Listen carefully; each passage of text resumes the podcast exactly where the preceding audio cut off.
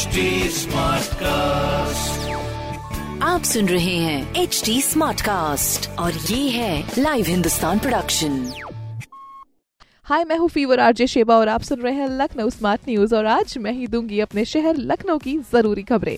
सबसे पहली खबर ये है कि लखनऊ में सर्दी की वजह से गलन एक बार फिर से बढ़ी है। मिनिमम टेम्परेचर गिरना जारी है, पर इसी के साथ में क्रिसमस पर राहत मिलने के आसार भी जताए जा रहे हैं। तो भाई अभी हफ़्ता भर भी नहीं बचा, अब देखते हैं कितनी राहत मिलती है। बाकी अगली खबर ये है कि यूपी को प्रथम चरण में 200 ई बसेस की सौगात मिली है, जिसमें 60 बसेस लखनऊ में चलनी है। इस 60 बसेस में 40 बसेस को अगले साल हरी झंडी दी जाएगी। तो ई बसेस तो हमारी इको फ्रेंडली है ही और सुविधा के लिए आपकी बहुत ज़रूरी है। अगली खबर यह है कि लखनऊ के रेजिडेंसी में कल शाम मनाया गया देश का सबसे बड़ा ड्रोन शो जिसमें 1857 से 1947 की क्रांति की गाथा दिखाई गई। बहुत ही खूबसूरत शो बाकी इस तरह की और भी खबरें आप पढ़ सकते हैं हिंदुस्तान अखबार में। कोई सवाल हो तो ज़रूर पूछिए। फेसबुक इंस्टाग्राम और ट्विटर पर हमारा हैंडल है एट और इस तरह के पॉडकास्ट के लिए log on to W W W dot H T smart cast dot com आप सुन रहे हैं एच टी स्मार्ट कास्ट और ये था live Hindustan production smart Smartcast.